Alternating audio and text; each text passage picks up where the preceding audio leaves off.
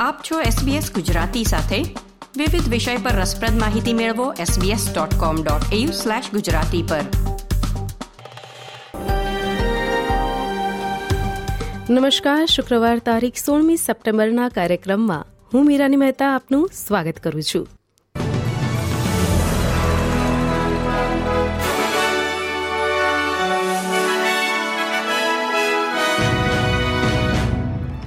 આજના મુખ્ય સમાચાર. ઓસ્ટ્રેલિયાની રિઝર્વ બેંકની કામગીરી તપાસ હેઠળ. રાજાશાહી સાથે છેડો ફાડી લેવા વિશે વિચારણા કરવાની ઓસ્ટ્રેલિયનોને અપીલ. ટેનિસ જગતના દિગ્ગજ ખેલાડી રોજર ફેડરરે જાહેર કરી નિવૃત્તિ.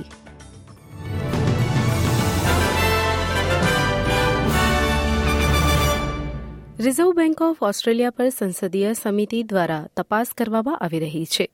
સમિતિએ આરબીઆઈના તાજેતરના વ્યાજદરોમાં વધારો ઊંચા ફુગાવાને પહોંચી વળવાના પડકારો અને ફુગાવાને બેથી ત્રણ ટકાની વચ્ચે પરત લાવવાના બેંકના અભિગમની તપાસ કરી હતી.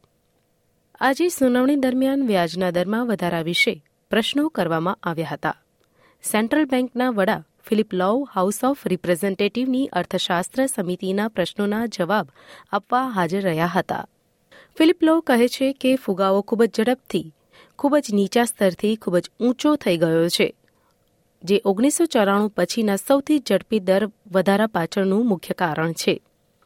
વર્ષ બે હજાર ચોવીસ સુધી વ્યાજદરો નીચા રાખવાના સંકેત આપ્યા બાદ વ્યાજના દર વધારવા માટે ટીકા કરવામાં આવી છે અને ડોક્ટર લવના રાજીનામાની માંગણી પણ કેટલાકે કરી હતી.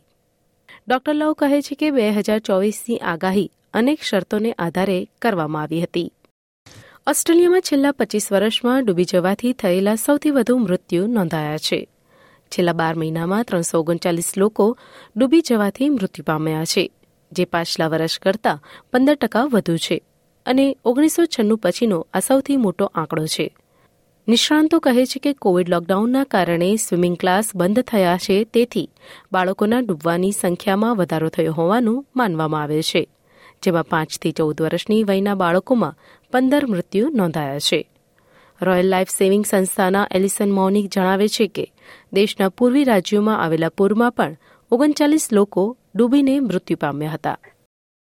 ન્યુયોર્ક ખાતે આજે યોજાયેલ સંયુક્ત રાષ્ટ્રની બેઠકમાં રાણી એલિઝાબેથને શ્રદ્ધાંજલિ આપવા માટે એક મિનિટ મૌન પાળવામાં આવ્યું હતું. દેશ વિદેશમાં રાણીના સન્માનમાં કાર્યક્રમો યોજાઈ રહ્યા છે તે વચ્ચે રાજા ચાર્લ્સની વેલ્સ મુલાકાત સમયે રાજાશાહી સામે વિરોધ પ્રદર્શન યોજાયું છે.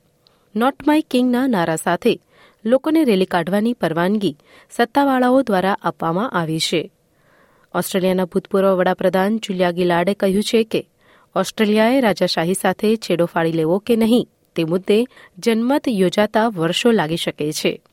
પરંતુ તેની ચર્ચા રાણીના અંતિમ સંસ્કાર પૂરા થતાં જ શરૂ થવી જોઈએ. રશિયાના રાષ્ટ્રપતિ વ્લાદિમીર પુતિને શાંઘાઈ કોર્પોરેશન ઓર્ગેનાઇઝેશન સમિટ દરમિયાન ચીનના રાષ્ટ્રપતિ શી જિનપિંગ સાથે મુલાકાત કરી હતી. ચીને યુક્રેન પર રશિયાના આક્રમણ માટે રશિયાની ટીકા કરી નથી. તેથી પુતિને યુક્રેન યુદ્ધને સંતુલિત દ્રષ્ટિકોણથી જોવા ચીનનો આભાર માન્યો છે. બીજી તરફ તાઇવાનમાં અમેરિકા દ્વારા કથિત હસ્તક્ષેપની નિંદા પણ કરી. ફેડરલ વિપક્ષના સંરક્ષણ પ્રવક્તાએ ચેતવણી આપી છે કે ચીન રશિયા જોડાણ વિશ્વ વ્યવસ્થા માટે અતિ જોખમી છે. એન્ડ્રુ હેસ્ટીએ વોશિંગ્ટનમાં હડસન ઇન્સ્ટિટ્યૂટને જણાવ્યું હતું કે, આ બે રાષ્ટ્રો તરફથી વધતા વ્યૂહાત્મક જોખમો વચ્ચે અમેરિકાએ પ્રશાંત મહાસાગરના દેશોમાં વધુ નેતૃત્વ બતાવવાની જરૂર છે.